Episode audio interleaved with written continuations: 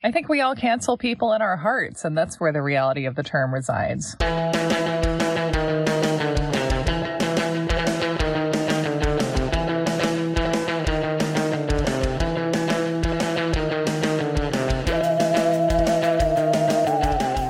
Welcome to You're Wrong About, where the Nancys of the past become the Karens of the present. Except Nancy Kerrigan. I think she's fine.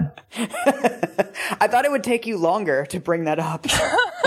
you had that ready. Well, if you say the word Nancy, I just see an image of just a woman in, in a white Vera Wang leotard, just giving it her all. I am Michael Hobbs. I'm a reporter for the Huffington Post. I'm Sarah Marshall. I'm working on a book about the Satanic Panic. And we have a new theme song. I'm so excited about this. Do you like it? Oh, yeah. We have gotten the comment many times from our listeners that we have a sort of surf rock, but a little bit spooky energy. And we're now replicating that in our theme music. So Yeah, I I sent you, Mike, a batch of songs and I sent that one in kind of on a whim because I was like, well, I really like this. But like there's no way Mike's going to go for it. I'm just gonna toss it in. And then you were like, none of these work except for that one spooky surf rock one. And I was like, yes. Uh, this is my doing. So if you hate change as much as I do, then blame me and I'll be the most sympathetic to you of anybody. We made our logo a little bit happier. We're making our music a little bit happier. Yeah. I mean, we're just over time figuring out what kind of show this actually is versus what we kind of started off imagining it might be like. And yeah, I, I feel like we have a scary surf rock heart. Yes. And I updated the logo without telling you, so we're even. and we are on Patreon at patreon.com slash you're wrong about and PayPal, lots of other ways to support the show. And we have been gathering questions for our first AMA, and we are going to be telling you more about that when we know more. I'm very excited. And today we are talking about Nancy Grace again. Mm-hmm. I'm so sorry. We're just all stuck here in this dinosaur killing pit together. So I have no idea what this episode is about. The only thing that I know is that at one point you told me I just got off the phone with a lawyer for research. So all I know is that there are lawyers involved. Nancy Grace's book is saying disparaging things about defense lawyers. So I feel like I have to talk to defense lawyers. Ooh. Like I literally had a conversation where I was like, let me tell you what Nancy Grace says and like respond to Nancy Grace's accusations. so yeah, it's getting real. So, uh, yeah, what, uh, what are we talking about today? What's, where are we diving in? Well, I mean, as you'll recall in our first Nancy Grace episode, we kind of started at the beginning of Nancy Grace's book and she told us her origin story and we fact checked that a little. Yes. And yeah, tell us about that experience. I mean, basically what we learned is that Nancy Grace became radicalized against the American criminal justice system as the result of her fiance being murdered and everything going exactly as it's supposed to. That the person who killed her fiance did a life sentence. And then over time, her origin story has slowly morphed into this thing where it's like a lifelong criminal and he's on parole and the justice system was too easy on him. And if only it was different, then her husband wouldn't have died, et cetera, et cetera. But that launched her career as like a tough, talking, tough prosecuting prosecutor. Yeah, we kind of have done like Nancy Grace rises. yeah. Yeah. and now we're doing the dark Grace. I don't know. Yeah, I've been watching a lot of Batman movies all lately. your, I know, all of your tweets lately have been about the Batman movies. So I'm bracing myself for like, how many Batman metaphors are we going to get this episode? Well, I was just thinking, I mean, the way that Nancy retools her origin story, it reminds me of like if in the Tim Burton Batman, Bruce Wayne was like, oh my God, the Joker killed my parents. And then he was like, oh no, he didn't actually. I just really hate the Joker. Right.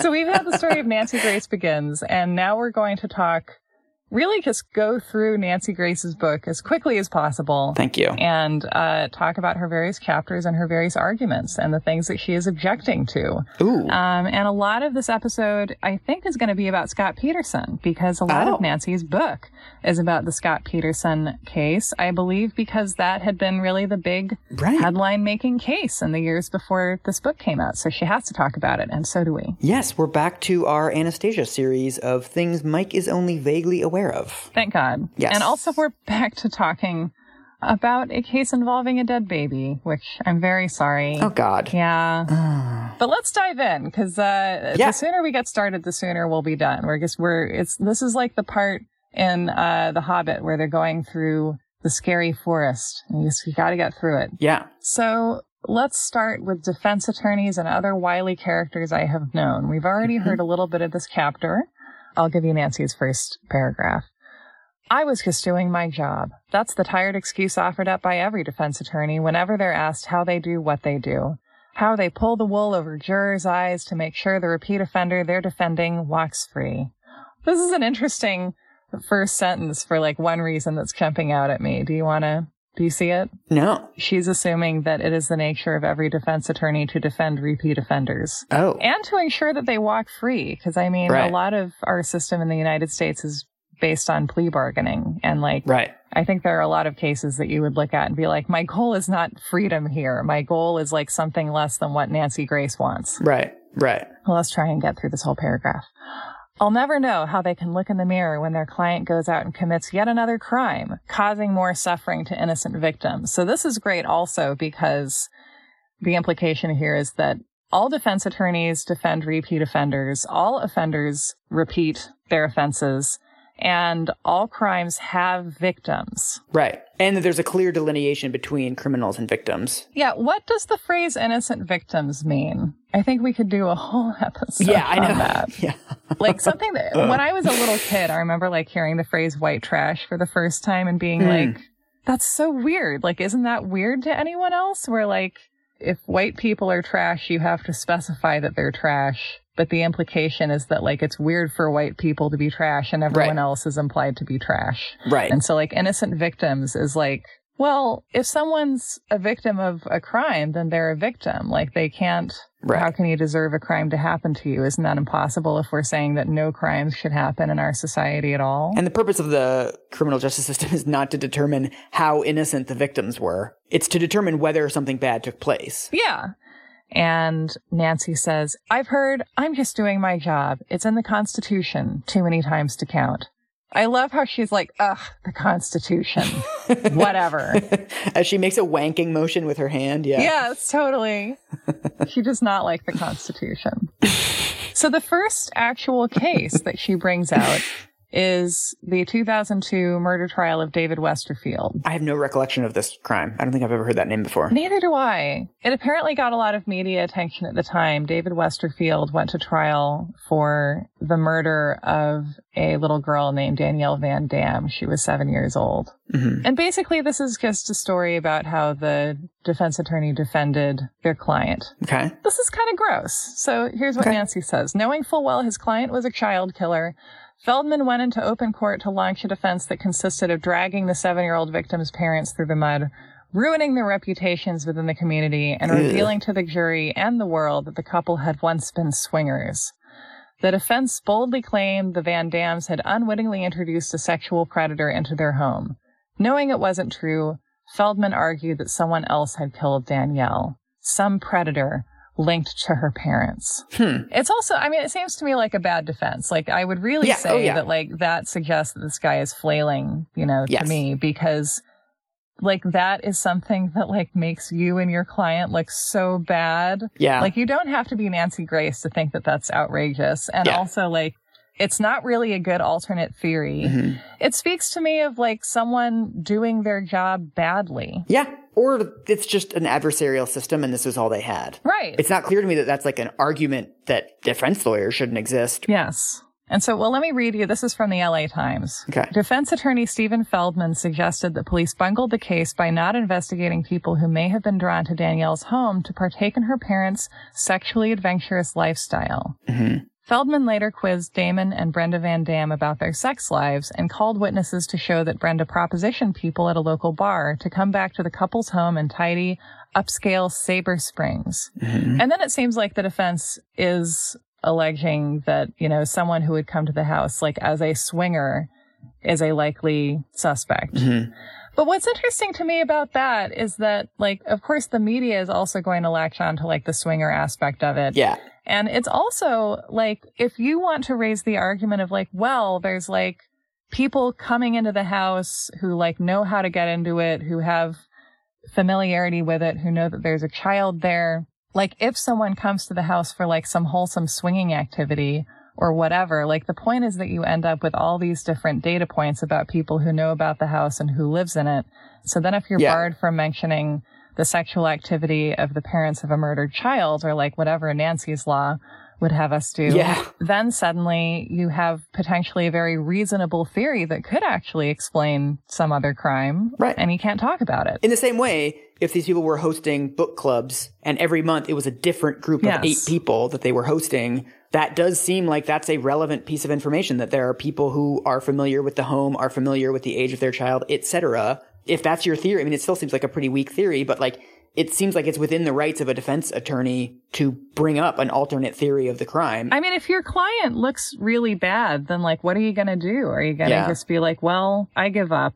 Sorry, no Right. argument. well, what was the um, what was the outcome? Was this guy put away? Yes, he was convicted and sentenced to death, and he's at San Quentin. Okay. Well, I mean, not to say like the process doesn't matter as long as you get the outcome you want, but that seems like the outcome that Nancy Grace wants. Yeah, I think that's exactly what Nancy Grace would ask for. Right. Okay, and so her next story is about being on Larry King Live in 2002 with the defense attorney who defended another accused killer of a young girl. This one was Alejandro Avila, mm-hmm. who was accused of killing a five-year-old named Samantha Runnion. So this is another similar. So it's interesting that she starts her book. It's kind of, I wonder if Nancy looks at the cases she features in her book the way someone making a mixtape does Right. where you're like, okay, first case, murder of a seven year old girl. Second case, murder of a five year old girl. Like, Right. that feels tactical to me. Oh, totally. I mean, that's the whole thing is you want to have the most grisly crimes. So Alejandro Avila is facing the death penalty for this case. Nancy says, at his court appearance, Avila, dressed in an orange jumpsuit over a white t-shirt and sporting a goatee, stood demurely beside his court-appointed lawyer, paid for by us, the taxpayers. There's her hatred of the Constitution again. And then she says Samantha's horrific death could have been avoided. The dream died when John Patza, Avila's defense attorney at his first trial, waged war against the two nine-year-old girls his client was accused of molesting. And basically her argument is that if his attorney hadn't successfully defended him against this earlier molestation charge, she wouldn't have been able to allegedly commit this murder. And like, yeah, that's a compelling argument Yeah. to me, it's interesting to be like, if I accept all this is true, like, I don't buy your conclusion, which is that once again, that defense attorneys shouldn't be able to defend their client because Right. sometimes someone will be successfully defended and then they will commit a worse crime than what they were accused of before or what they maybe did before. Like that Yes. happens. It Yeah. does. I mean, isn't the whole thing whether you consider an innocent person going to jail a bigger injustice than a guilty person going free? Yeah. you have to calibrate the system somewhere, right? You have to put like for various things about like evidence and you know which witnesses are able to be admitted. Hmm. For all of these little tiny systems, you have to set the threshold somewhere. And typically Yeah. the thresholds are set somewhere to prevent innocent people from going to jail. And what that mm-hmm. means is that some percentage of guilty people are going to go free. Mm-hmm. And the fact is, if you design a system to catch every single guilty person and convict every single guilty person, you're going to end up convicting a shitload of innocent people on like pretty bad evidence. You're going to admit circumstantial evidence. You're going to admit janky forensic evidence. You're not going to be able to question witnesses that really don't mm-hmm. have high reliability. So this is jumping ahead, but later in the book, Nancy says, when allegedly wrongful conviction has taken place, we hear about it eternally. My question is, why do we rarely hear the truth about perpetrators of violent crimes who are released to become repeat offenders? Citation needed. Where is this? Full of tales, Mike. Full of tales. I do actually, I mean, on some level, I do actually agree that wrongful convictions, like straight up wrongful convictions, do actually get media attention. Hmm. But also, I mean, I think that those are limited to a relatively small category of wrongful convictions, that they tend to be murders and they tend to be people that are like, it's pretty obvious that it was a wrongful conviction or forensic evidence exonerates them. I think underneath that, there's a much larger number of people who are either wrongfully convicted of much lower crimes, you know, assault, Yes. aggravated assault, robbery. Crimes that the media isn't interested in generally, like it is Right. like murder or bust Oh, yeah. almost entirely in our trial coverage. And then we also have a lot of people that actually are wrongfully convicted, but it's very difficult for us to ascertain that, right? Because it's like Right. one person's word against another person or a jailhouse snitch or, Or who did something. yeah, or they did something. And I've had people send me tips. I mean, I think this is the experience of every reporter. You get these tips that like, you know, my brother was wrongfully convicted and they send you a bunch of like case files and a bunch of information. It's really hard to tell if it was a wrongful conviction, right? There were witnesses against them or there was some forensic evidence against them. But where you have to get people to talk to you and you have to take, yeah. I mean, Yeah. this is why journalism costs money because like Yeah. part of it is like how much time does it take to get sources to trust you? Like how long do you have to be in a place? How many drinks do you have to buy? Yeah, like I have not pursued these because I haven't had time and like you're doing some dumb podcast with Yeah. some lady who wants to talk to you about shows she likes. but it's just like there's a huge gray area, right? Like the legal system itself is not interested in these cases No. at all, which is which is the problem and which is the problem that Nancy Grace does not seem concerned about. No. Yeah. Well, and then she, like, lately though, like, she does, like, we're gonna have to talk about this later, but like, she does have a show now called Injustice with Nancy Grace that, like, purports to, like, delve into wrongful convictions to some Oh. degree, which is, like, fascinating to Great. me because it's like the tr- the tide of what true crime is trying to be this like woke true crime comes to oxygen thing it's like it's come for Nancy Grace that's an interesting moment okay let's get back into the book Yeah. and we have a section called Learning from the Master, which is about Nancy doing her breakout first show, Cochran and Grace, in 1997 with Johnny Cochran. Ooh. I don't know what to make of this description. I'm just going to read it to you. Working with Cochran gave me the chance to study the king of criminal defense for the next couple of years, and I found it incredibly enlightening. I began to see something I'd never been able to see before, to understand what exactly it was that juries sometimes saw in defense lawyers. I had always viewed them as quick and wily, like a beautiful snake that you kept in a cage but wouldn't dare touch. Hmm, a snake cage. I still feel that way, but now I understand why juries can be captivated by lawyers like Johnny Cochran. I studied him carefully. I watched the way he talked. I listened to the words he chose to use, his mannerisms. I learned that juries can be struck by someone who is charming, attractive, and affable. Cochran can give an opening and closing argument that could charm a bird out of a tree. I had always been so focused on the truth and the facts of a particular Oh my case, God. so hell-bent on justice that I was almost immune to a defense attorney's charms. I learned through watching him why juries are sometimes bowled over by someone like Cochran. Wasn't she a fucking prosecutor for like 10 years? This is the first time she's met a defense attorney or like seen them at work. She's like, I had no idea why defense attorneys were found charming by anyone until I met Johnny Cochran. Right? But also, what do you think of her statement that she's always been so focused on the truth and the I mean, facts? this is the thing. It's like only my opponents ever use like storytelling devices or emotion in the courtroom. And like I'm just there reciting facts. only Johnny Cochran is trying to use charisma on a jury. I've never heard of that before. Exactly. So it's like someone who's like been a chef for 10 years. They've worked in like a Michelin star restaurant and then they like get a cooking show with some other chef and they're like, it never occurred to me to caramelize the onions before. And you're like, yes, it did. That's like one of the main things that you did every day. We know that. you were on CNN, Nancy. We heard your delightful accent. Okay. So this is where Nancy swoops in for kind of her main topic this chapter and one of the characters who we're going to see a lot of in this book, Mark Geragos. Okay. You know who that is? No. He defended Scott Peterson. Okay. A, a case that I am in no way familiar with. Tell me everything you know. I just did. I literally have heard that name. I could not tell you where or when. Do you know what kind of a case it is? He murdered, like it's a murder case, right? But I don't know if it's like his kid or his wife or anything. This was in the news in like 2003. Do you remember? Do you remember? Where were you then? Uh, I was living in London. Did, did people in London care or was I there don't like think a, so. Some kind of big brother fiasco? There was like soccer happening. I don't think people Okay, noticed. there was soccer happening. Yeah. Okay, so Scott Peterson was accused of murdering his wife Laci. Okay. She was pregnant at the time. And Mhm. so the issue of whether the death of his unborn son can be also considered murder is one of the themes of the trial and the media frenzy around it. Okay. And I actually am going to outsource some of the description of this to a 2003 Vanity Fair article by Maureen Orth called mm-hmm. A Made for Tabloid Murder. Mm. Okay, so here's our description in a nutshell. The Peterson case, like the O.J. Simpson and JonBenét Ramsey cases before it, has everything to make it the number one human interest reality TV soap opera in America. The pretty, young, pregnant wife goes missing on Christmas Eve. Her handsome husband's girlfriend reveals the affair they've been having. The wife's body and that of her unborn baby are later discovered a few miles from where her husband claims he was fishing when she disappeared. He dyes his hair and is arrested carrying $10,000 in cash. Oh. Scott Peterson later says that he goes fishing on the day his wife disappears. They spend the morning together. Then he is on his computer for a time, and then he goes out in his boat, um, where he's observed fishing by various other Fisher people.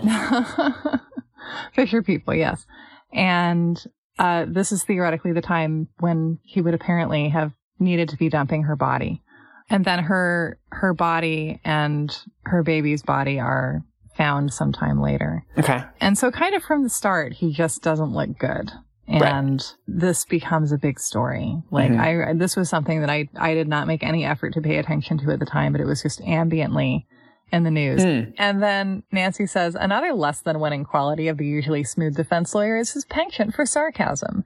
In late July 2004, Detective Dodge Hendee was on the stand testifying about what he found while searching Scott Peterson's warehouse.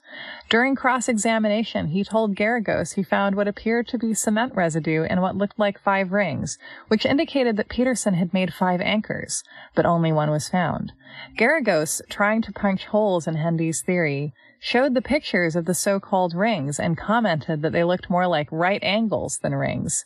He mocked Hendee, saying, Is this a ring? And is this a ring? Is this a circle? His attempt at witty sarcasm fell flat. Ooh. Although there were a few chuckles in the courtroom, some of the jurors looked disgusted by the treatment the detective received. Hmm.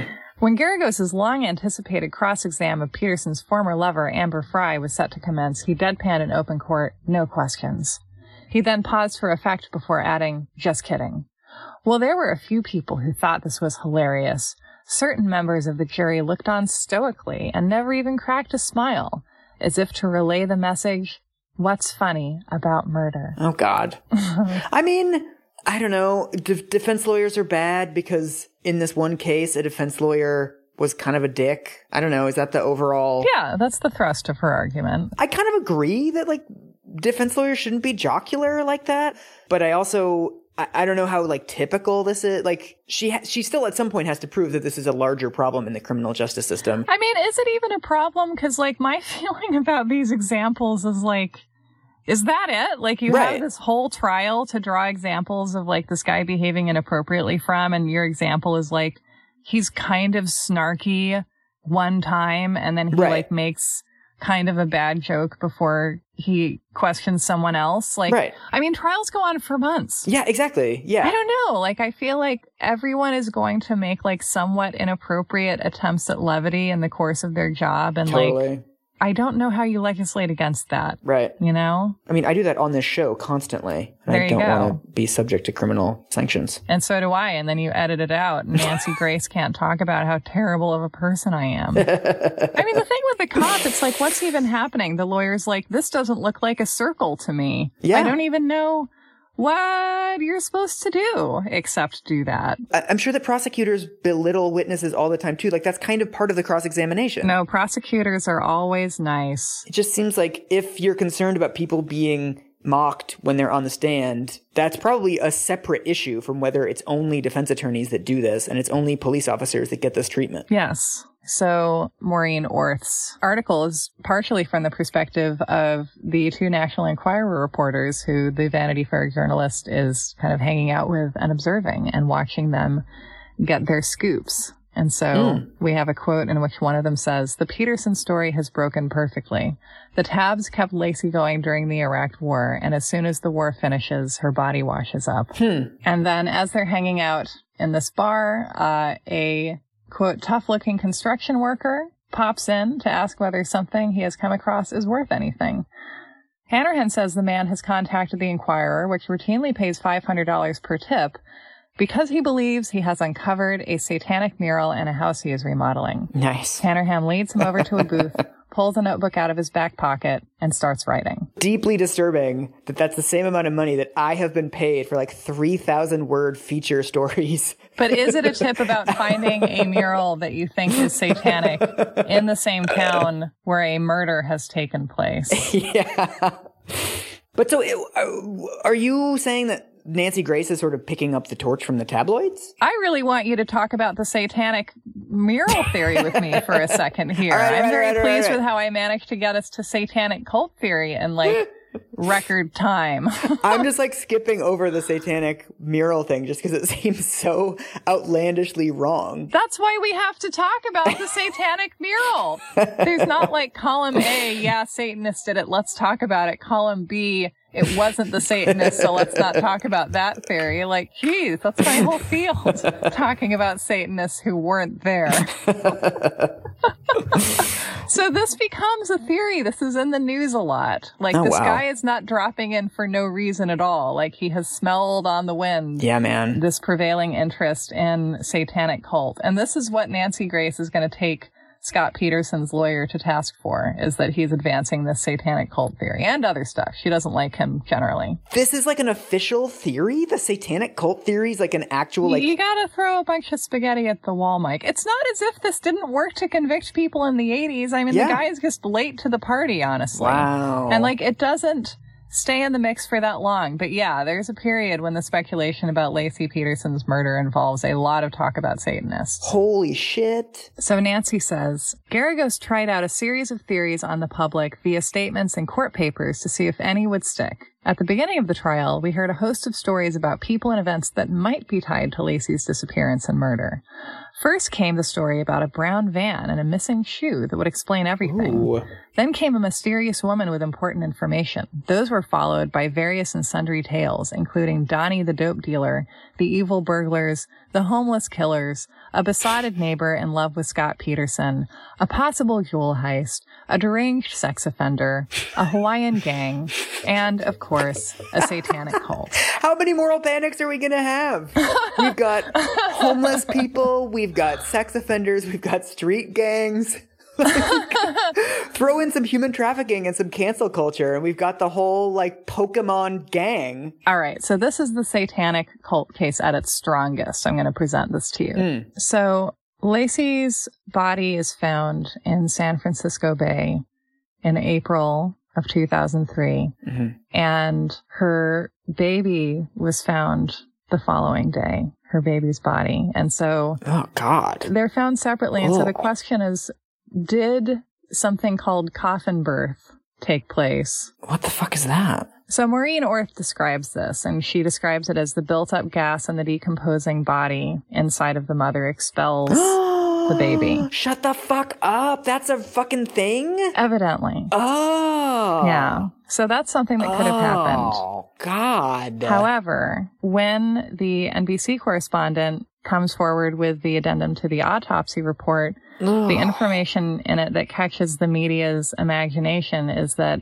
there is, quote, a post-mortem tear going from the baby's right shoulder to the ah. right lateral abdominal wall. I want to bury my face in a pillow right now so bad. This is so gross. So this is very troubling to hear, right? And this is what shows up in the media and people start being like, yeah, I don't know, sounds like a satanic cult to me or like something weird. Like Oh my God. it's just horrible, right? Because she's Yeah. been dumped in the water apparently and is found ah. very badly decomposed and her baby who has been inside of her is found in much better condition than she is, which is also extremely haunting. Ugh. So again, I mean, it, this this plays into the whole, you know, the way Nancy Grace's career works. Like, there's a reason why this is one of the case that she spends a lot of this book talking about, and there's a reason why Yeah. the Casey Anthony case was such a big part of her career. Also, like she really, like the deaths, the deaths of Tots.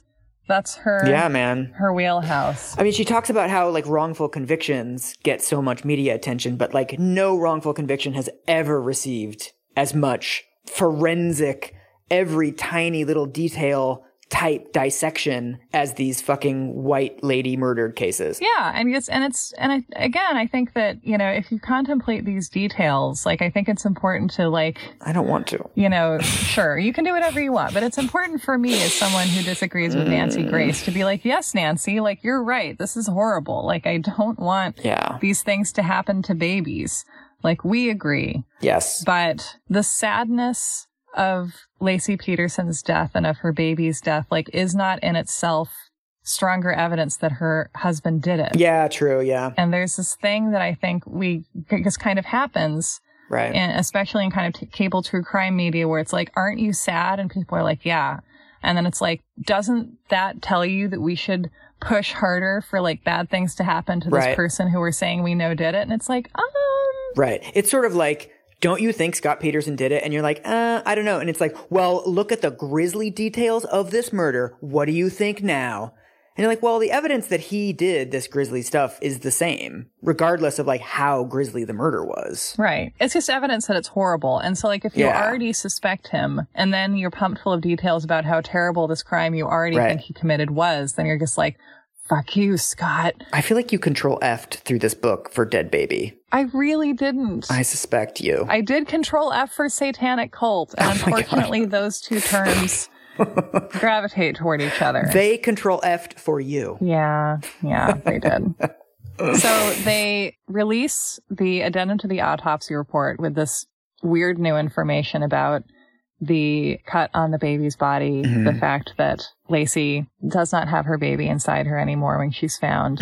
And Maureen Orth says, here now was the tantalizing idea that the baby may have been cut out of Laci's womb. Ah. The combination of a knife and a satanic cult sent the media pack racing, and 30 minutes later, the cult idea was being discussed on Fox Cable by Linda Vester and Rita Cosby. Jesus fucking Christ. At 3 p.m., Pat Buchanan and Bill Press abandoned national politics in order to focus almost exclusively on the breaking news first reported here on MSNBC by Dan Abrams. By then, the prosecution had made a complete U-turn, and at 4 o'clock, CNN announced that the prosecution had sent out a press release saying it would request that due to, quote, numerous leaks to the media today, the judge make public the full autopsy report. At 5 p.m., both Wolf Blitzer on CNN and Lester Holt on MSNBC discussed the feeding frenzy. MSNBC editor-in-chief Jerry Nachman characterized the story as, quote, crack for us in the business. We can't stop ourselves. Uh, I don't even know where, to go with that. It's like, do these people not know that the satanic panic was fake? No, no one knows that. That's why I talk about it all the time. I mean, people do know that, but it is something that we haven't reckoned with and we really hadn't in 2003. Like, this is like five years after the San Antonio Four were convicted. This is, yeah, Really? no one's in a thoughtful place about this yet, apparently. So it really it hadn't been like thoroughly debunked by then? oh no. Huh. But yeah, I mean, it is very interesting because, like, I, I guess we have higher expectations of 2003 than we do of 1983, although God knows why. I think you actually say that, like, the early aughts and kind of the era around the start of the Iraq War were this kind of golden moment of counterfactual thinking in the United States because, like, every conversation that wasn't about Laci Peterson, I think, was about whether Saddam Hussein had weapons of mass destruction. Right. And I feel like it's almost like the Nancy Grace thing on the macro scale. It's like, we have been hurt. Right. Look at how terrible 9-11 was. Like, we have to right. do something. Like, aren't we sad? Look at Saddam Hussein. Aren't you mad? Like, he's Right. almost, it's almost like he and Scott Peterson were like similar figures in the same moment. It was just different scales. And one of them was this guy in Modesto. This is you at your grad school best. It's almost like Scott Peterson and Saddam Hussein were the same. They were. They're like this, you know, this guy who like is guilty of something, right? Like Scott Peterson was having an affair and he was being real slimy about it and he had a pregnant wife and he like didn't look great. He, you know, Yeah. but it's like looking at someone who like you have no reason to like or feel sympathy for, but who also Mhm. like you, you maybe lack the ability to prove did the very specific thing Right. that you need to prove that they did. And at the Right. end of the day, it's like, yeah, but come on. Yeah, this guy sucks. Yeah. We're sad and we're mad and look at this fucking guy. yeah, that's true. Yeah. I, so my point about this is that like, it's not as if Scott Peterson's lawyer is the only one who's pushing this narrative. Right.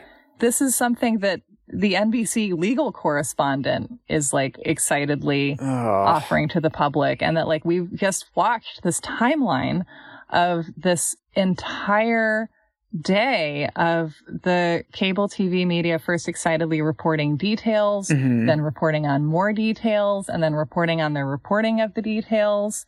So to me, the point is that, you know, Nancy Grace is right to think that a satanic cult conspiracy is kind of a bad theory, but also like her blaming the defense attorney for being the one who like pushed this topic onto the American public feels a little Right. disingenuous. Right.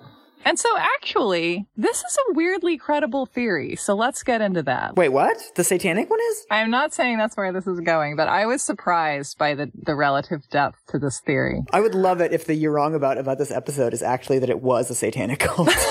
That's like your dedication to truth. Like no matter where it leads us, man. This turns out this is one of them. Sorry, everybody. Okay, so Maureen Orth tells us, in fact, there were reports of a brown van in Laci Peterson's neighborhood at the time she disappeared.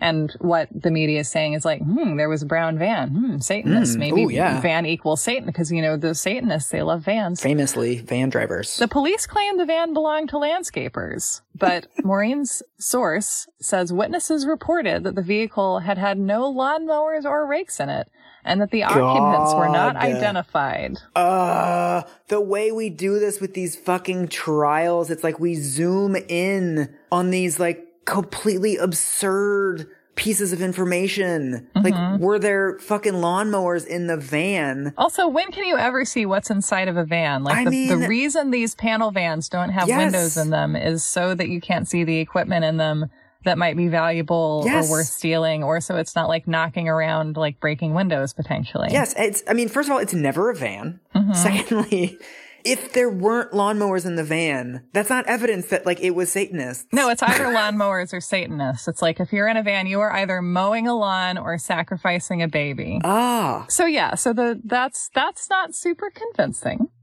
The Vanity Fair article also tells us that the defense has claimed that there is apparently this anonymous young woman who has gone to a rape crisis center in the area who says that she was raped in the brown van that uh, was spotted in Laci's neighborhood.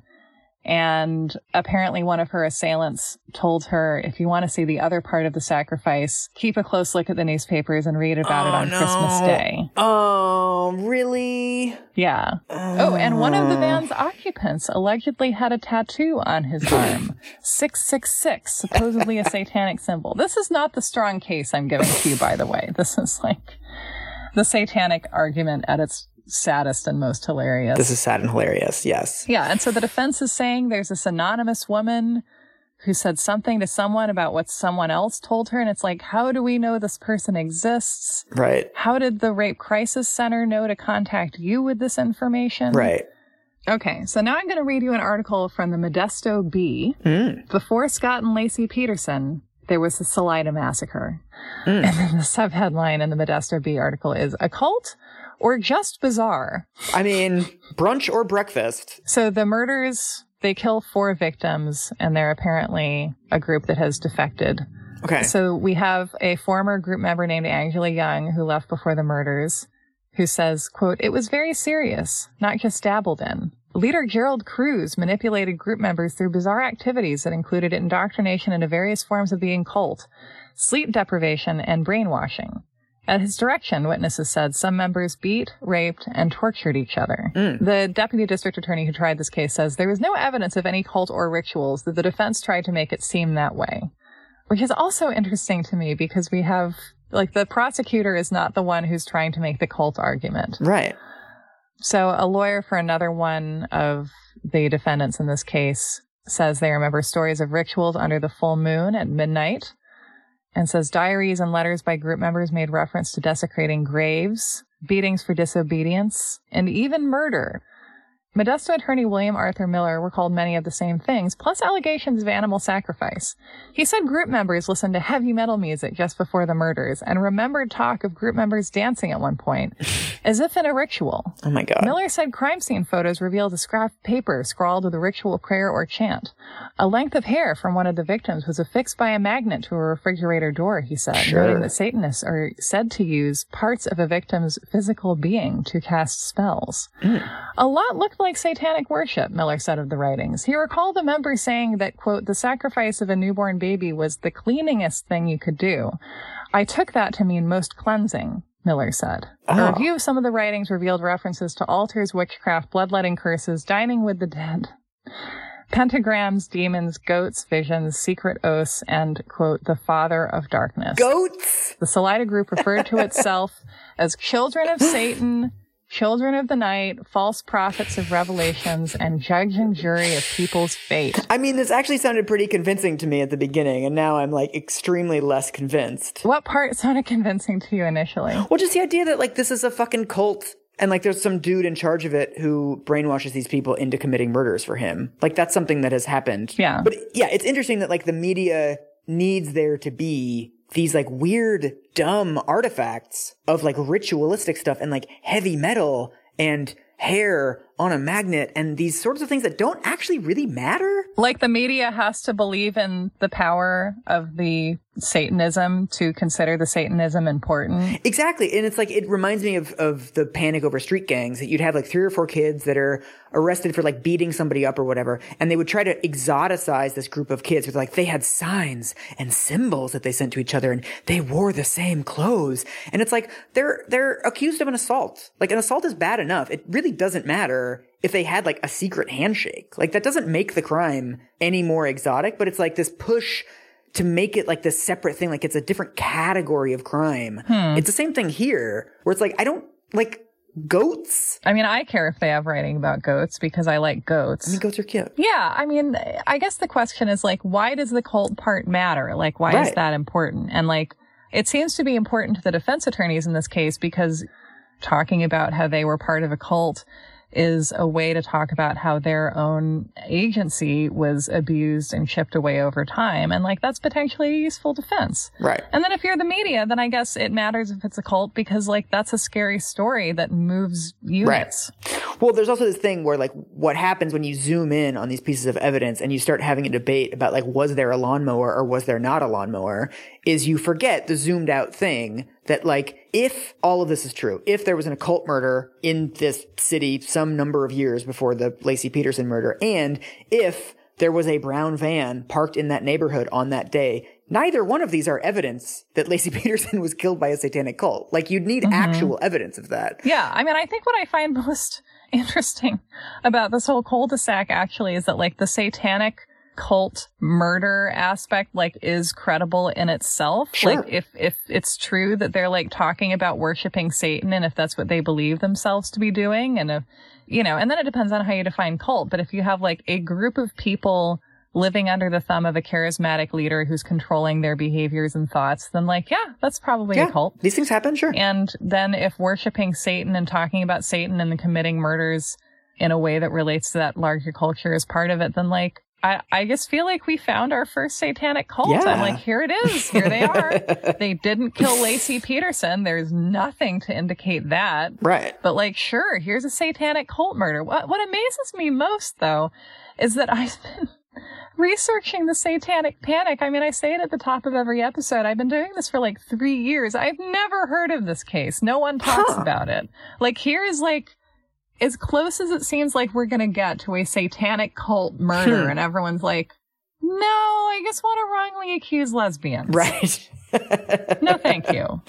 But that, of course, is like so telling about moral panics, right? Is that the actual things, the actual harms are so unexotic, right? In the same way that there are real cases of like actual sort of like human trafficking, like people recruiting poor and marginalized people into doing sex work. But like people are not interested in those cases because it's like, uh, it's just like a 26 year old asshole guy and like this 14 year old girl whose parents were on drugs Because she's not an innocent victim. Right. And it's the same thing here where it's like, yeah, I guess it was a satanic cult, but it was like, oh, it's only a couple people and like, It's kind of a boring satanic cult. Like Yeah. this is the early 90s at a time when like Dr. Bennett Braun is arguing that the Satanists have infiltrated, you know, the highest seat of American government, which like these people in the Modesto area clearly have not. and they're killing former members rather than like plucking people out of society at random. So yeah, it's funny because like the satanic cult element, I'm like, sure. Yeah, why not? I buy it.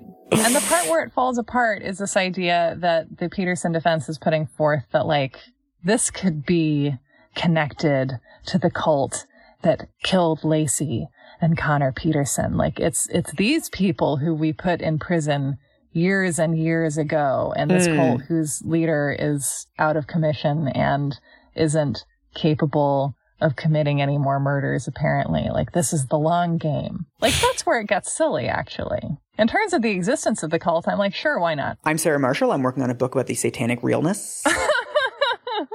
about the satanic proportionate response yeah None of this has anything to do with Nancy Grace, but I fucking love this. Because this is the way we enjoy nancy grace is by sneaking away. Because we don't talk about her. So here's because my favorite passage in this article, and maybe in anything ever in Vanity Fair, hmm. one of the people who the media was desperate to talk to and who this article describes their hunt for is Amber Frey, whose relationship with Scott is considered by members of the press and the prosecution as one of his motives for killing Laci. Because if he did murder his wife, then it's best to blame it on a woman. Yeah. So Maureen Orth tells us, I have since learned that when Amber's name surfaced last winter, a number of producers and reporters hoping to catch her visiting her dad embedded themselves for up to two weeks at a time in Ron Frey's 81 year old mother's house where he lives. Mm-hmm. They'd all be sitting here all day long, he said. They were here so much they know my dog's name, my mother's name. They would talk about my little dachshund, who is kind of smart. He dresses himself, but they never got to see that. And Maureen Orth says, pardon me? And he says, my little dog puts his own shirt on. Oh my God. I feel like this whole episode, maybe this whole podcast has been leading us toward the sentence, my little dog puts his own shirt on. We're done. We're done. Play the theme song. This is it. We've done a lot of good work today. One of the interesting things about Nancy Grace's audiobook is that it is read by the same reader who also does the audiobook of one of my favorite books ever written, which is Janet Malcolm's The Journalist and the Murderer. Oh, I love that book. Yes. Yeah, and there's Yes. a scene in that where Janet Malcolm has been interviewing one of the jurors in the trial that she's studying, and this woman has gone on this long, confusing monologue about how she loves the Constitution and she loved it as a girl and she bought it on a trip to Washington and she couldn't get through it, but she respects it so much and just this weird, beautiful, strange soliloquy. Hmm. And Janet Malcolm writes, as I listened to Lucille Dillon, I felt more acutely conscious than ever of the surrealism that is at the heart of journalism. Mm-hmm. People tell journalists their stories as characters in dreams deliver their elliptical messages. Without warning, without context, without concern for how odd they will sound when the dreamer awakens hmm. and repeats them. My little dog puts his own shirt on. Oh my God. So yeah, let's finish up Nancy Grace's argument against the existence of defense attorneys, and then I think we can uh, be free for the rest of the day. Okay, so then her example, and this is an interesting one too. This is about okay, this is another Geragos case. She's just sticking with this guy. This is Scott Peterson's attorney? Is Yes, Geragos? she really, yeah, she really does not like him. He's her Okay. worthy adversary. So Geragos defends Michael Jackson Oh, wow. when Michael Jackson is accused of child molestation. So Michael Jackson pleads not guilty in January 2004 and then basically puts on a little show for his supporters. Outside the courthouse, he dances on top of an SUV and he invites fans to join him at Neverland Ranch. Yeah. And he has refreshment. Uh, And again, this is an argument against Geragos. okay. What exactly were they celebrating? Jackson being indicted for child molestation? The anguish of a family who, along with their cancer stricken son, must now endure a long, drawn out trial?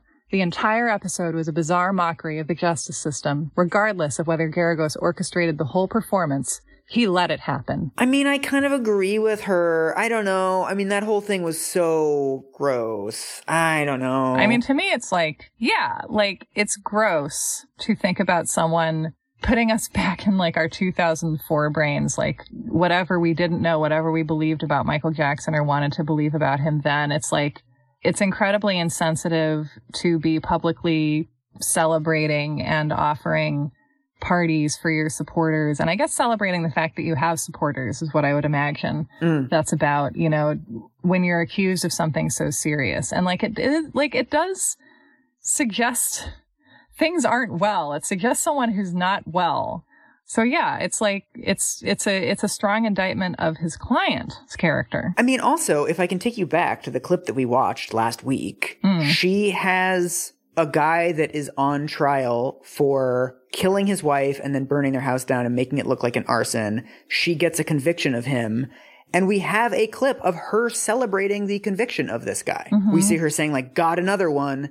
Like, is she really saying that like people on the other end of this system of justice don't also celebrate uh, an outcome that they wanted? Like, Right. I'm sure prosecutors have celebrated like someone who shoplifted from Walmart getting like 10 years in jail because of some mandatory minimum thing or three strikes thing. Oh, sure. And to me, the craziest part of this personally is that like she's blaming his lawyer for this. And it's like, I challenge any lawyer to control the behaviors of, of a pop star that they're representing. Like pop stars are used to doing whatever ridiculous thing they want to, Right. which is part of the reason why they seem to edge into crimes in a way that the Right. people around them just sort of soften and abet. There's also the thing, I mean, I don't know super duper much about the justice system, but I also think that we have like the only court cases that we interact with and see in detail are celebrity court cases, like the kind that take nine months.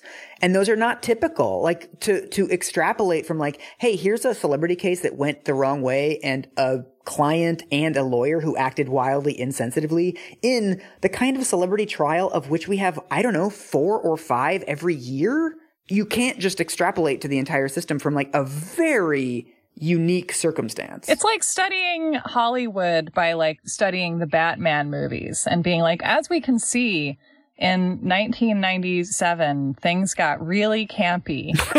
so in conclusion, Michael Jackson threw a party and Nancy Grace thought that was gross. And I agree with Nancy Grace. Like, I think honestly, the interesting takeaway of this chapter and really of this book is like how much it's possible to agree with Nancy Grace about the very limited, low stakes argument that she's making and then like yes and Right. through it, you Right. know, and just be like, yeah, sure. Like I can believe everything you're saying, but also like truly, Nancy, like what bearing does that have on the Right. systemic problems that we're trying to solve? Right. Okay.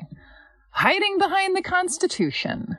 The founding fathers set up our Constitution in a way that allows defense attorneys and defendants to literally get away with murder. Ooh. These are the rules lawyers have to play by, and they aren't going to change. They may fluctuate a tiny bit based on Supreme Court rulings, but generally speaking, those are the rules. I also hate due process. Glad that we're on the same page. Oh, and then this is great too because she's previously complained about a defendant wearing, well, she hasn't complained about it, but she's like, he was wearing a jail issued jumpsuit and he looked like a criminal. And then she makes one of my favorite tough on crime arguments, which is defense attorneys very wisely dress clients in their Sunday best and have them sit there and look serious and thoughtful for the duration of the trial. And it's like, what are they supposed to do, Nancy? Are they supposed to let them wear their prison jumpsuit so you can talk about how much they look like a murderer? Well, exactly. What are people? Yeah. What do you want? Right. I feel like Nancy Grace relating to the legal system is like a toddler who's clearly just like had a big day. They're not going to be pleased by anything you offer Right. them. But you're like, let's continue with this charade. You're like, do you want a snack? She's like, no. And you're like, do you want a video? And she's like, no, I don't want a Right. video. And you're like, Nancy, we both know that like you're not going to want anything I can Right. give you. You're not going to want jumpsuit. You're not going to want no jumpsuit. Like you just Right. are upset. Right. I mean, my understanding is there's like Supreme Court cases about this and stuff that it's like to have the presumption of innocence, you have to allow somebody to look innocent in court. Mm-hmm. And of course, this ends up coming down to resources because who can afford, you know, a suit and, you know, a haircut and like a way of looking nice during their trial. But the idea is that mm-hmm. humans are affected by the way that things look a lot more than we want to admit. And so mm-hmm. putting somebody in a suit makes them look a little bit more innocent. And if we actually believe the presumption of innocence, then we should be able to let people do that. It's this weird Mobius strip, right? Where like the point of the trial is to determine guilt. And so if you Right.